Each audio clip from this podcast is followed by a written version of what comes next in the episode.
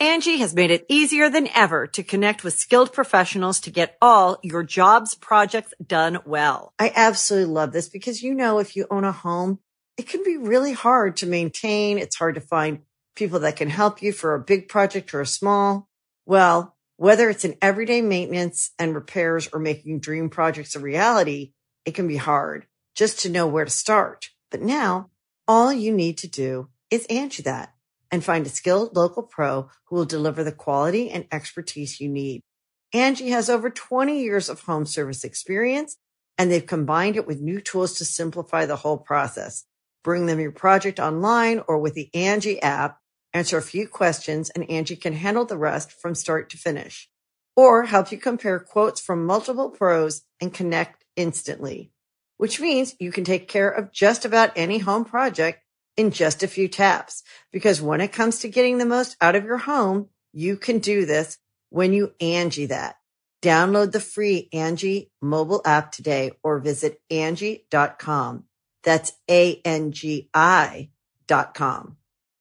When you need mealtime inspiration, it's worth shopping Kroger, where you'll find over 30,000 mouthwatering choices that excite your inner foodie. And no matter what tasty choice you make, you'll enjoy our everyday low prices, plus extra ways to save, like digital coupons worth over $600 each week. You can also save up to $1 off per gallon at the pump with fuel points. More savings and more inspiring flavors make shopping Kroger worth it every time. Kroger, fresh for everyone. Fuel restrictions apply.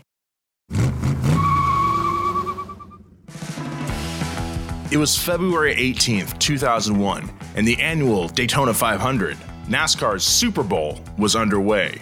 Terry Bradshaw waves the green flag. We're racing. The stakes could not be higher. The near mythological event could slay you or cement your status as a racing god. As he sat in the Rainbow Warrior waiting for the green flag, Jeff Gordon scanned the other cars around him, attempting to locate his stiffest competition. The last car he glanced at belonged to his rival, the legend, Dale Earnhardt. After a rocky start to their relationship, Gordon and Earnhardt had become good friends, gaining a newfound respect for each other's talents. At this point, even their families got along, but none of that mattered right now. The only thing on Gordon's mind at the top of the race was victory. But by the end of the Daytona 500, winning or losing wouldn't matter. An unfathomable tragedy had occurred. It was an event that would permanently tether itself to Jeff's temporal lobe, affecting him for the rest of his life. Jeff Gordon's career thus far was as close to a fairy tale as one can get. Before the age of 30, he had won three championships, barely missing out on a fourth, while becoming the face of NASCAR. With the joy of his early success, also came the burden of high expectations. But if he thought getting to the top was hard, he'd soon find out that staying there was even harder. The other drivers knew he was the best, and for the rest of his career, they were gunning for him. He'd have to navigate the challenges that come with fame and personal tragedies. He also wasn't a kid anymore. Professional athletes of any ilk must always adapt as they age. The changes to the body and the mind over time can hinder their ability to perform at an elite level. Jeff Gordon would discover that while time comes for us all, it comes for athletes much sooner. Today on Past Gas, could Jeff Gordon continue to meet sky high expectations and become the greatest driver of all time?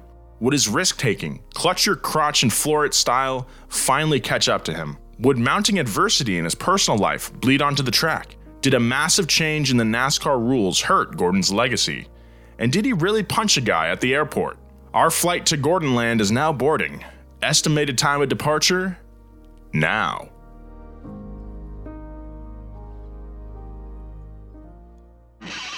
Past Gas Podcast. It's about cars, it's not about sports. Clutch your crotch and floor it. We're gonna put that on a shirt. Yeah, I was I was wondering if it's like you actually grabbing with your hand or if you're doing some sort of like kegels Yeah, thing I and like the people listening can't see this, but I picture it's like this, and you like shift, and then you're like. So James is describing with his shifting hand he grabs his After crotch. performing the shift, yeah. In my mind it was the mus the prostate muscle. The what, You know what I'm talking about? Like like a male kegels, like your prostate muscle Oh. tensing up. You're ten- yeah, you're tensing up your that one. I'm, I'm, I'm flexing mine. You're gonna pull a I'm muscle, flexing mine dude. right now. what if you pulled that? That dude. Oh, that Show must go on. I'd grin and bear it. I'd clutch my I'd clutch my crotch and floor it, dude. Yeah, I guess so. I actually wrote. This is part two of Jeff Gordon. I actually wrote a poem to catch the audience Oh, really? up and kind of Oh. remind them of, of what happened last week. Okay. I love it. Okay. So Jeffrey Gordon took an axe and gave NASCAR 40 whacks. And when all was said and done, he gave pop culture 41. Wow. Pretty good, huh? yeah. Yeah. Amazing. Thank you. I wrote it in the shower. nice. And did you remember that or did you read it off your I, I remember. That it. was off the dome, dude. I was a freestyle. Oh, wow. I'm like Jay Z. I don't write any lyrics down. nice. What? That's wild. Oh, oh no. Oh no. No, don't, Don't pull that strain it. muscle, James. Don't.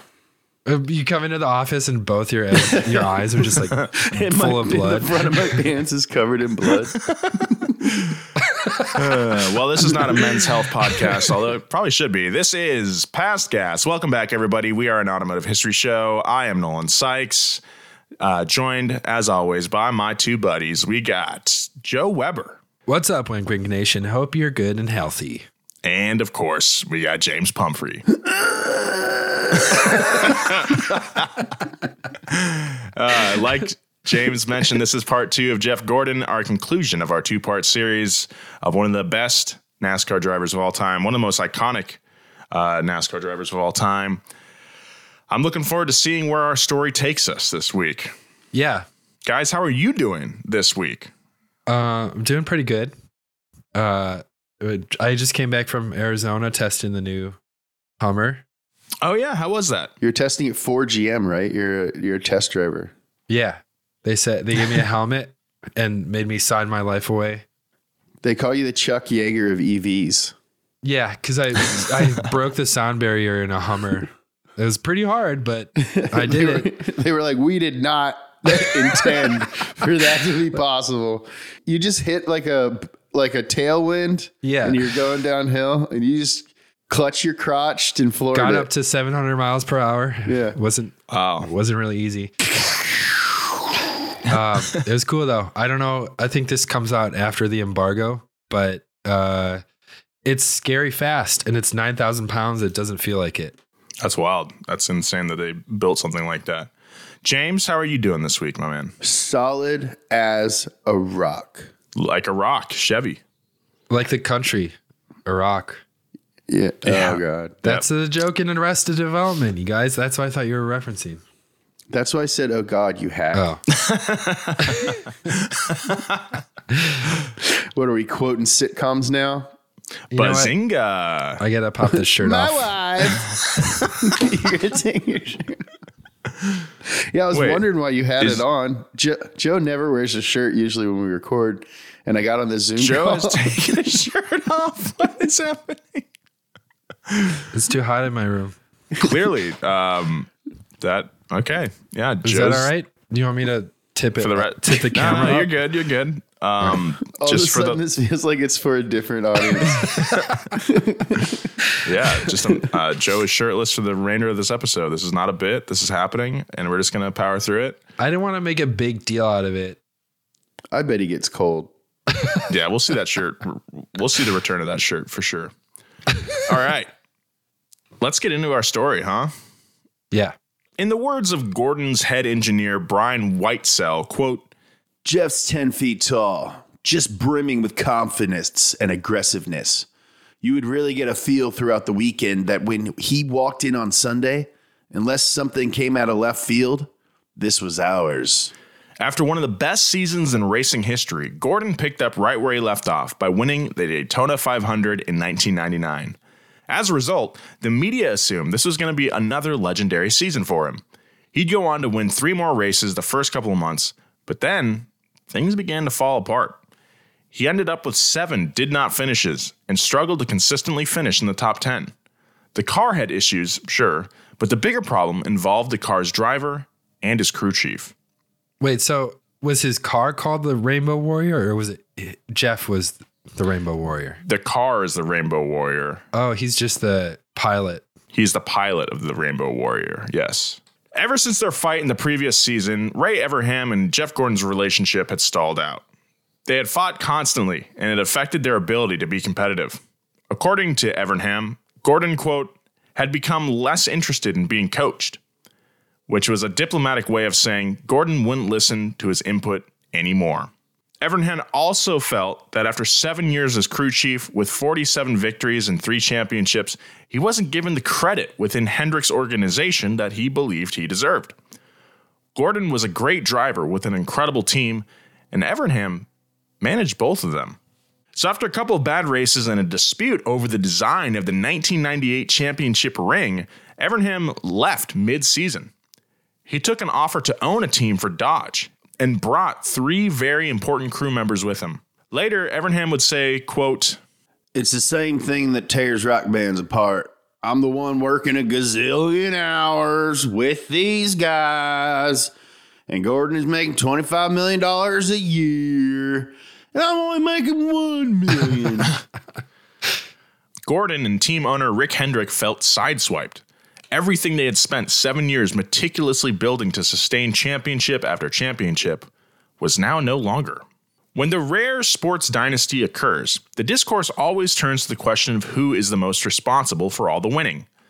Think Tom Brady and Bill Belichick or Shaq and Kobe.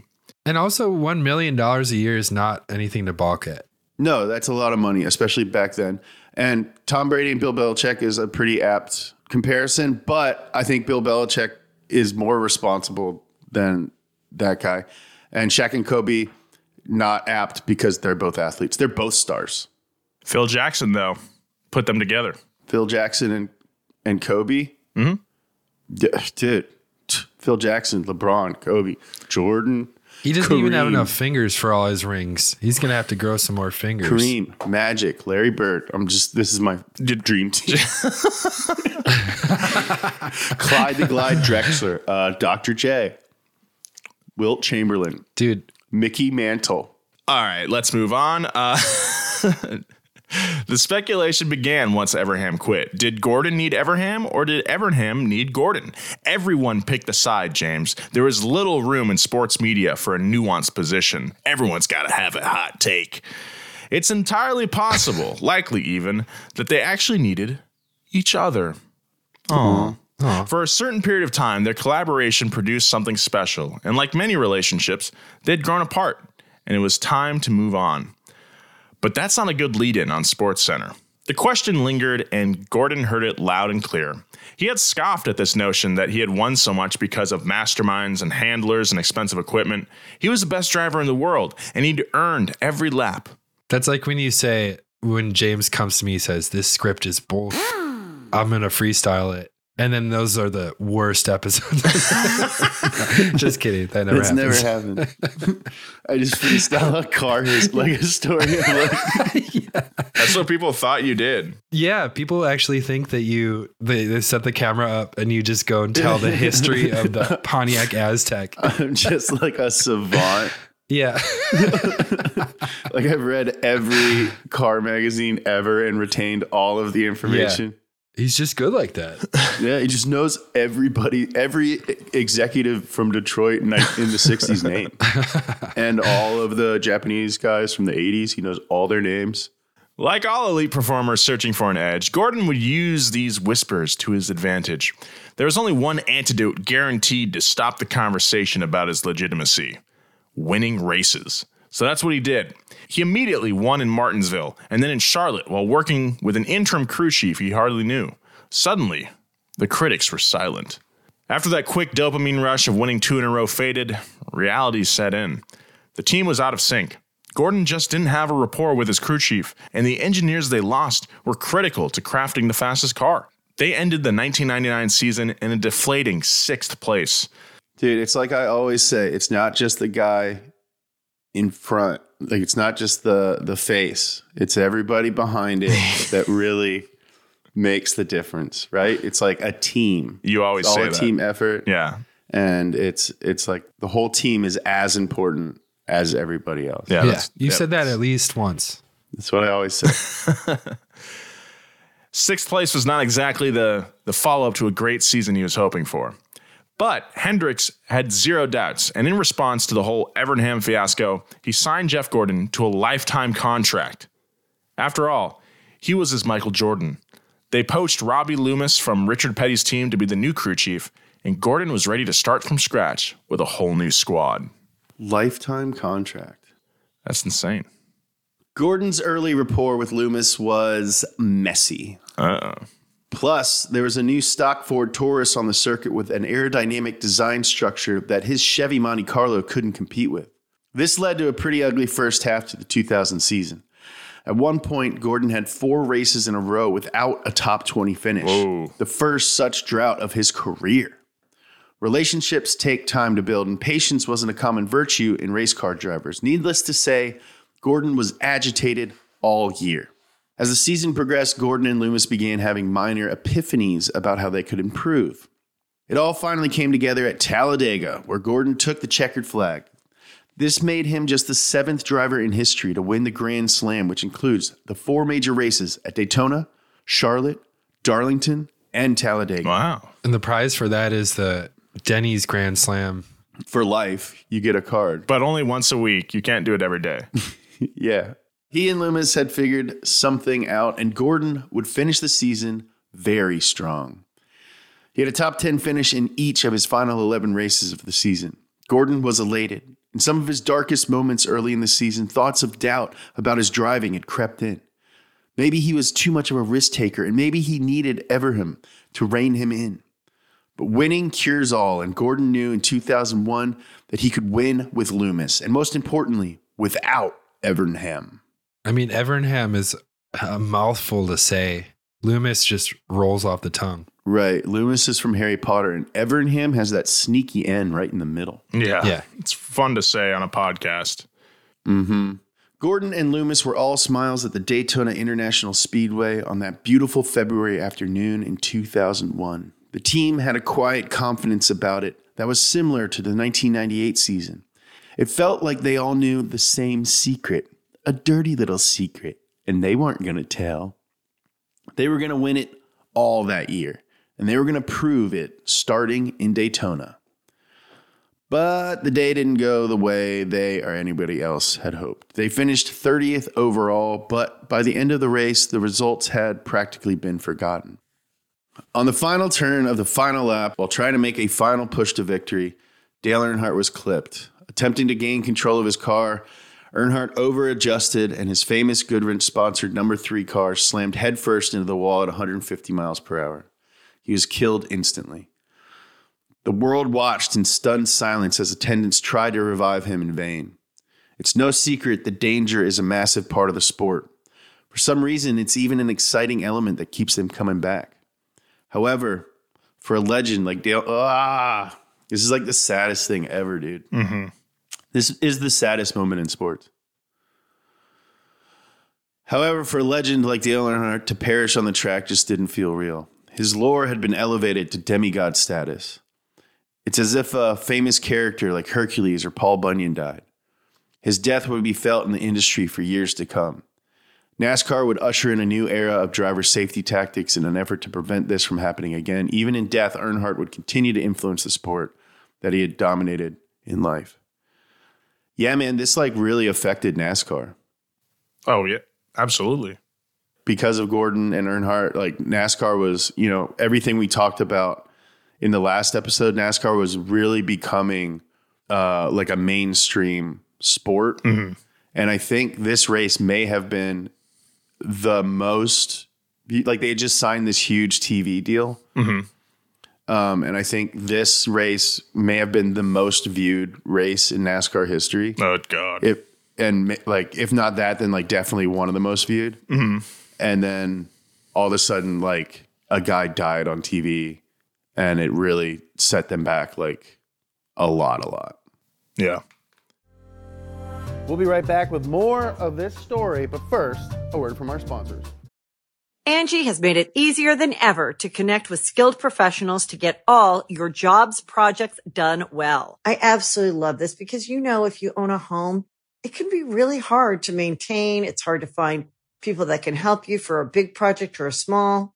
Well, Whether it's in everyday maintenance and repairs or making dream projects a reality, it can be hard just to know where to start. But now all you need to do is Angie that and find a skilled local pro who will deliver the quality and expertise you need. Angie has over 20 years of home service experience and they've combined it with new tools to simplify the whole process. Bring them your project online or with the Angie app, answer a few questions and Angie can handle the rest from start to finish or help you compare quotes from multiple pros and connect instantly, which means you can take care of just about any home project in just a few taps. Because when it comes to getting the most out of your home, you can do this when you Angie that. Download the free Angie mobile app today or visit Angie.com. That's A-N-G-I dot com. Gordon was understandably shaken by Earnhardt's death. Every driver was.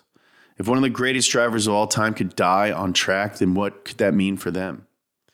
Gordon wrestled back intrusive thoughts of his mortality all season long. Professional sports don't provide much space for reflection or mourning. Those would have to wait. If he wanted to honor the legacy and life of his good friend, he would need to do what Earnhardt would have done in the same situation. The one thing in his life that had always proven to heal all wounds winning. So that's what Gordon did. He put his head down, he showed up to work, and he focused. He came in third in Rockingham the week after the tragedy. Then he won the following week in commanding fashion in Vegas. He dominated Indianapolis and Watkins Glen. By the time he lifted his head back up, he was staring directly at a fourth championship, the first one without Evernham by his side or Earnhardt competing on the track. It was bittersweet and a turning point in Gordon's life. He exited 2002 with a new perspective, one that would bring even more painful changes and present another obstacle for him to outmaneuver. Can you imagine like seeing someone die and then you just have to go race the next week? Like how how much would that mentally mess you up? Yeah, I mean, especially when, you know, like every every great like person they say needs like a great adversary, like a rival to keep Yeah. pushing and pushing and pushing. to like bring out the best in you. So our, our producer Tommy says 17 million people watched Daytona Daytona 2001 and 4 million last year. When you're used to winning, losses become magnified. You can get lost in the smoke of the wreckage, unsure if there's a path to the other side. After losing his coach and his friend in a span of 18 months, Gordon also lost his marriage. He and his wife, Brooke, who met in Victory Lane after his first win, could no longer make things work. Earnhardt's death taught Gordon how fragile life was, and his unhappiness in home became untenable. He filed for a divorce, and the tabloids had a field day. It consumed his life. Gordon couldn't even hold a door open for a woman without photos being taken and assumptions being made. And that sucks because he loves holding doors open. Dude, he is like top three. yeah. It's hard enough to go through a divorce in private. Rumors of him being unfaithful swirled. Lawsuits were filed, and Gordon and Brooke made hell for each other's lives. In the meantime, Gordon did what nearly single people do. He let loose and partied. Oh, yeah. Oh boy, Jeff Gordon's playing tummy sticks. Good, Jeffy. He took private planes to Vegas and spent time in Europe with his team, but he still had to race cars. Oh man. Again, professional sports don't provide much space for reflection and mourning. In 2002, when things went wrong, the quick twitch troubleshooting and smart decision making wasn't there. Blown engines, unnecessary crashes, and unfocused driving left him with just three victories at the end of 2002. People naturally began to wonder if losses off the track were why he was losing on it. Hmm.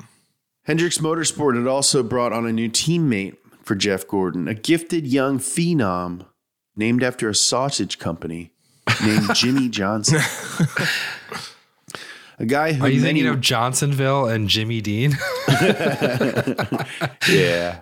this so this is where the metaphor, the Lakers metaphor, works because now you got now you got a Shaq and a Kobe Yeah. full circle, Yeah. Yeah. And Jimmie Johnson is seven feet four.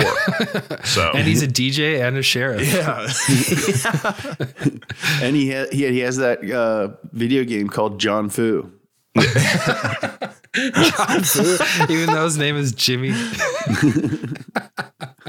Jimmie Johnson was a young driver who many people were comparing to uh, a young Jeff Gordon. While a lot of drivers might have felt threatened, Gordon embraced Johnson. Took him under his wing and made him his protege. He taught him all the things he wished somebody had taught him when he was just starting out. They developed a close bond and it brought a much needed distraction to his life. After months of his face being plastered on the front page of nearly every magazine at the supermarket checkout line, Gordon had somehow become even more famous. Driving cars was no longer his only job. He had become a regular fill in host for Regis Philbin on Live with Regis and Kelly. Sweet. He hosted Saturday Night Live, shot numerous commercials, explored business endeavors, and hobnobbed with the ultra wealthy. As a result, NASCAR was more popular and profitable than ever before. It was now one of the top sports in the country, with its ratings trailing only the NFL. Wow.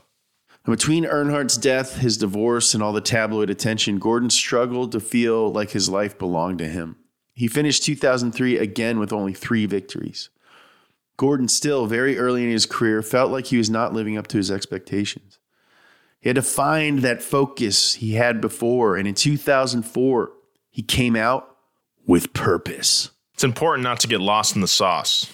Dude, tell me about it. Have you ever been lost in the sauce, Nolan? Uh, yes. Me too.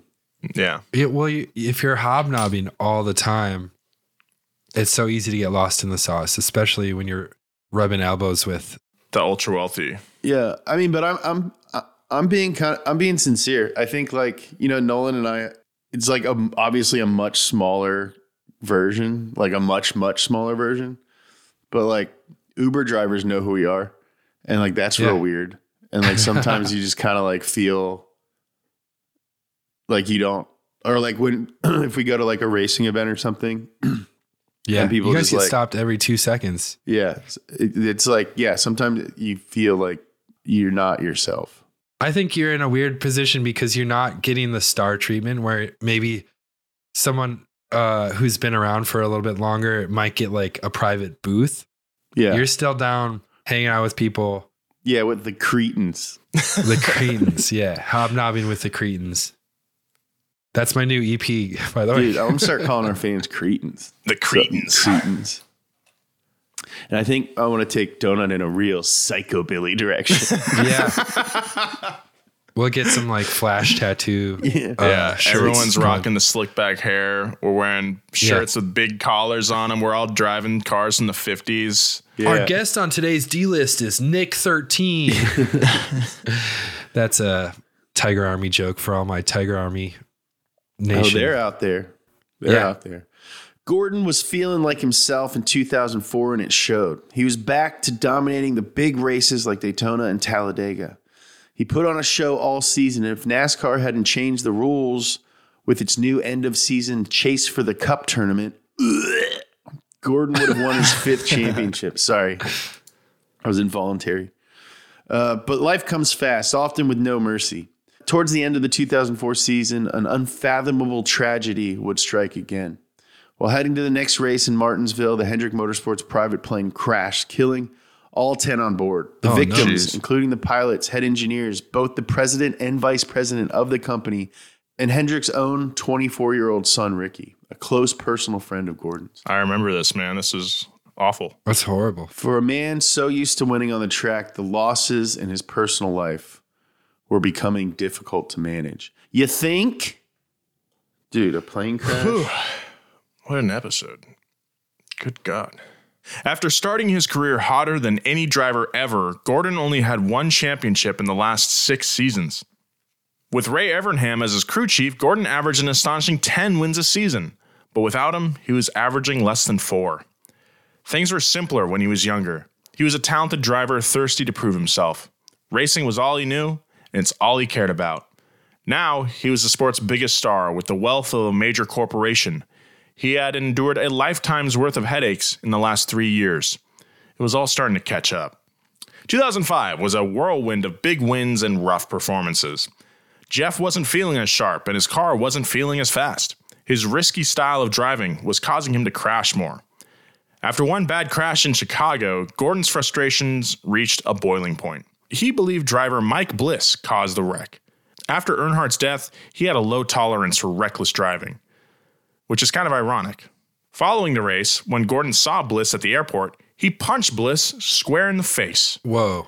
Pulled a Buzz Aldrin. Sure. Dude, an airport is a tough place to punch somebody.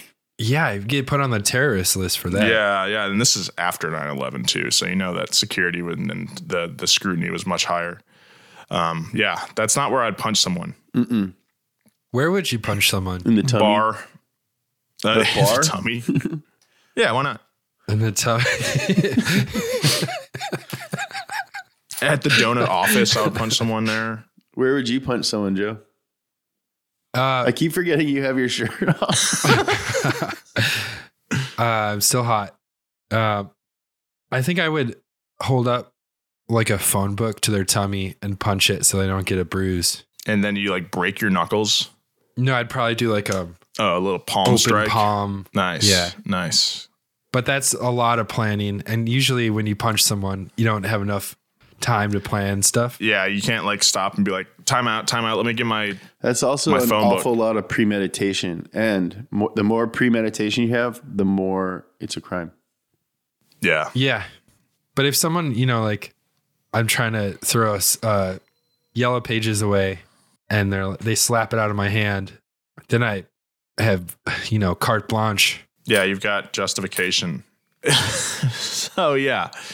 Jeff punched the guy in the face, and this would not be the last time Gordon would come to blows with another driver. As scary as that Chicago wreck was, it was nothing compared to his next one. 2006 had actually started quite well. Gordon had a new fiance. He was now a regular on Live with Regis and Kelly, and he and his new crew chief were starting to gel like our rockabilly band. Then came the Poconos. With 11 laps left, Gordon's brake rotor blew and he lost control of the car. He slammed headfirst into the wall at 150 miles per hour. The crash was eerily similar to Dale Earnhardt's. However, the new safety protocols implemented after his death probably saved Gordon's life. He suffered a concussion and a small fracture, which would have residual effects for the rest of the season. At the end of 2006, it was his teammate Jimmie Johnson who would take home the championship. It was the first of Jimmie's career. Gordon, a good teammate and mentor, celebrated as if it was his own. So if I remember correctly, they were trying to get the Hans device implemented before the 2001 season, and they just, it didn't happen. And then directly after Dale Earnhardt passing away, that's when they started using the Hans device. Mm-hmm. Yeah, that Hans device, uh, it keeps your skull from detaching from your spine. Yeah. That's one of the main benefits from it. Um, and I definitely recommend you wear one even at, at any any track day you go to. Autocross, you can definitely get away with it, but like track day, uh, even if you have a harness in your car, especially if you have a harness in your car, wear one. Even if you don't hit something head on, it can save your life. My buddy was telling me a story about how a driver died at a local track event here in SoCal a few uh, years ago. He hit a steward stand sideways, and the impact then of his head going sideways was enough to kill him. So please be careful out there and wear safety equipment, even if it feels like overkill.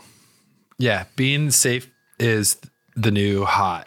Plus, helmets and Hans devices look sick. So do really it. sick. Yeah. Dude, there's nothing cooler than getting out of your car wearing gloves, a short sleeve shirt, and a Hans device and a helmet and running over and punching your buddy in the tummy. Yeah. You Yeah. got to punch him in the tummy. We'll get back to more past gas, but right now, a word from our sponsors.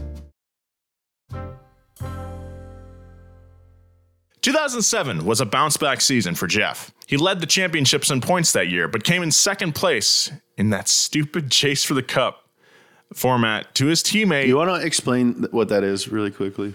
Yeah. I don't know why you guys are giggling so much. Okay. Uh, yeah. So chase for the cup. So instead of like points just being allocated at the end of the season and whoever has the most points wins, you gotta when you're in the chase for the cup, you gotta stay above a threshold line basically.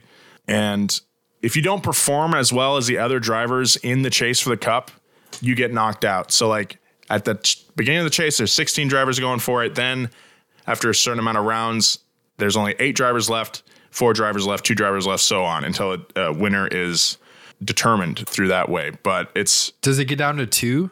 it goes down to four. Sorry, at least Oh. in the current rules, it goes down to four. You don't have to necessarily win during the chase for the cup. You just have to do better than the other drivers in it. Like conceivably, all you get, all the drivers in the chase for the cup could finish in the bottom twenty. But as long as you're doing better than the other drivers that were finishing the bottom twenty, like you move on. Uh, it's needlessly complicated, and it was it was NASCAR's attempt to like add more drama to the championship series. Ironically, because of drivers like Jeff Gordon, who would just dominate all season and it would walk away with the wins. So it's it's Jeff's success early on that led to him uh, having trouble with the chase of the cup format. So Jeff at this point is looking at himself in the mirror, trying to figure out how to punch himself in the tummy Yeah, yeah. for getting himself in this situation. Yeah. After Jimmie Johnson's second championship win, he, like Jeff Gordon circa 1997, was being talked about as the world's best driver and had taken over as Hendrick's golden boy. Technically, if NASCAR had never changed the rules, this would have been Gordon's sixth championship. But the rules had changed, which meant Jeff didn't have six championships. He had four. So, Gordon's fans began a Drive for Five campaign to bring some good vibes to the fifth championship. 2008 was going to be the year. He had been building his rapport with his crew chief and felt like this could be another 2001 type of season. But a catchy slogan wouldn't be enough because for the first time in his career, Jeff Gordon didn't win a single race. Damn. Yeah, that's rough. Ever since he was five years old, he won at every level, and losing this much was incredibly painful. My baseball team hasn't won a game in almost two years. So I, I kind of feel for him. You feel, yeah, yeah, it's, it's, kind of the same. It's, the same. Yeah. It's the same. you guys have hats and uniforms. Yeah. You guys are official. Some would say the coolest, but They are some, sick. uh, those same people say you're spending too much time designing your uniforms and hats and not playing baseball and Practicing. training. Yeah. Dude, no one's gonna remember who won, Yeah, that's true. but they will wear that hat. Yep. Yeah, it's made it into a ton of different donut videos. So HMU if you want. If losing hurt that much, one might think that from 2008 through 2011, Gordon was exploring masochism. He lost a lot. He was unremarkable in 2009, then went winless again in 2010. He snapped a losing streak of 66 straight events by winning three races in 2011. To make matters worse, though, his teammate and protege, Jimmie Johnson, was doing something historically remarkable. He won five consecutive Winston Cup championships from 2006 to 2010 Wow. he was in the midst of the greatest stretch of driving in NASCAR history. Johnson's career was shaping up to look a lot like the career Gordon had envisioned for himself. Jeff finally understood what Dale Earnhardt felt when Gordon showed up and took over NASCAR during the Intimidator's late prime. Gordon and Johnson's relationship had grown a bit sour as a result. Gordon fans were entering the same state of denial that Earnhardt fans had experienced. The hard to swallow pill of aging had landed on Gordon's cup, and it was his turn to drink it. it was clear at this point that Gordon wasn't even close to the best anymore, and his career was winding down. Gordon was now 40, and as most 40 year olds can attest, a completely different human being than he was when he was, say, 20. He was now a father, a businessman, and a philanthropist.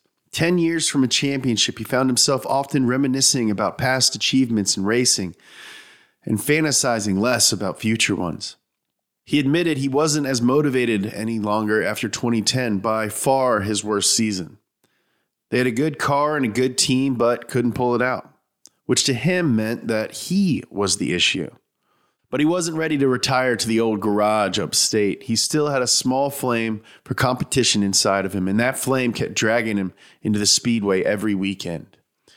He coasted in the middle of the pack in 2012 and 2013. By this time, Jimmie Johnson had won another championship and had lapped Gordon on the all time greatest drivers list. Even Gordon had acquiesced and began calling his teammate the greatest driver of all time.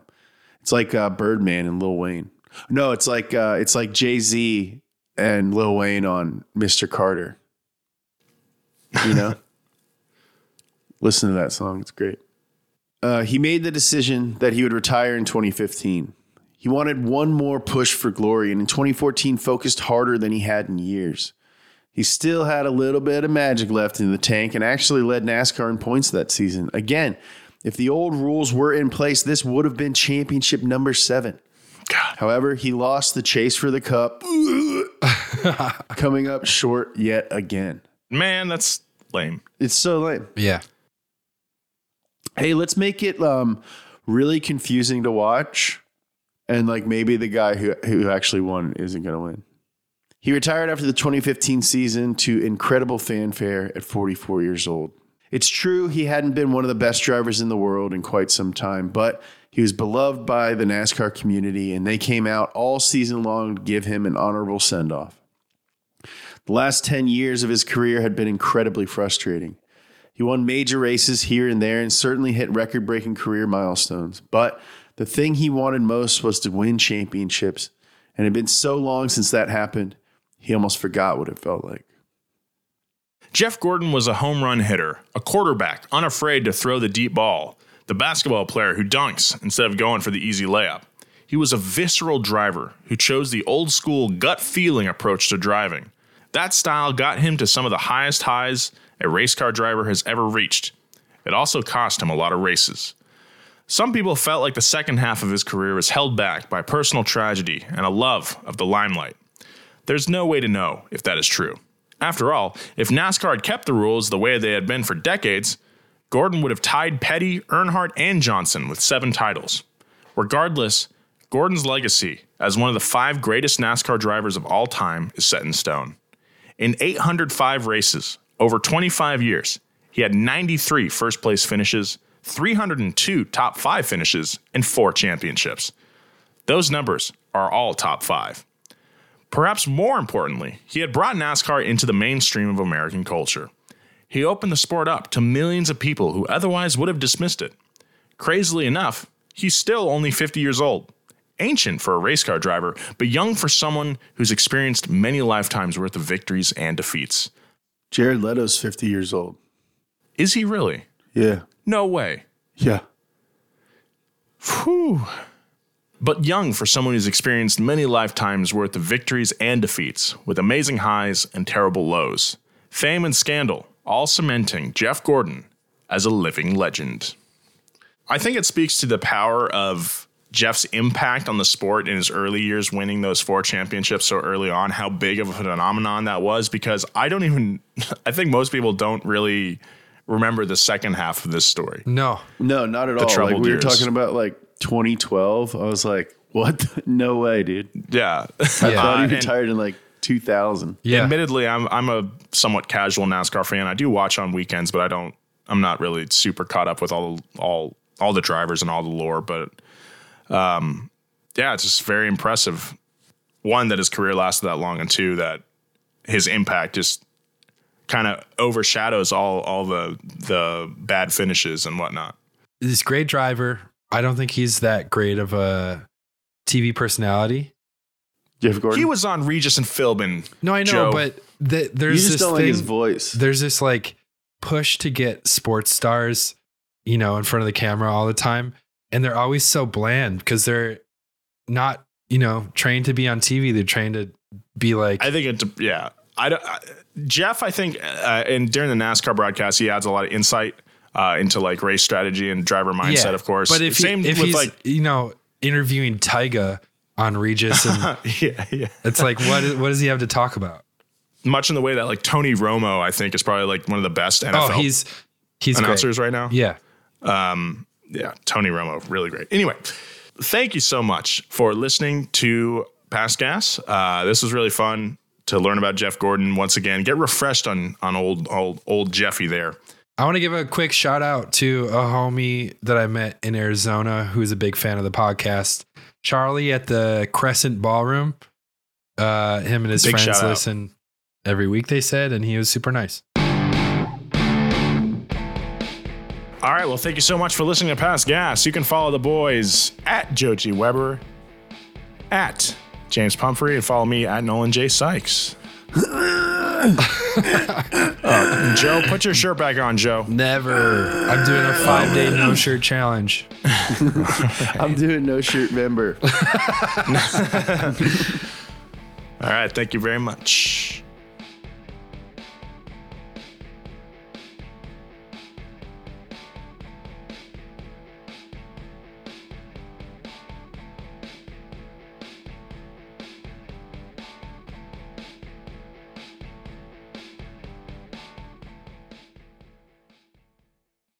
Angie has made it easier than ever to connect with skilled professionals to get all your jobs projects done well. I absolutely love this because, you know, if you own a home, it can be really hard to maintain. It's hard to find people that can help you for a big project or a small.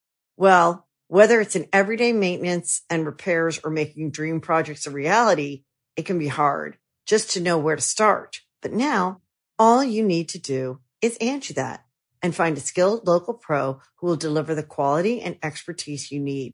Angie has over 20 years of home service experience and they've combined it with new tools to simplify the whole process. Bring them your project online or with the Angie app, answer a few questions and Angie can handle the rest from start to finish or help you compare quotes from multiple pros and connect instantly, which means you can take care of just about any home project in just a few taps. Because when it comes to getting the most out of your home, you can do this when you Angie that. Download the free Angie mobile app today or visit Angie.com. That's A-N-G-I dot com.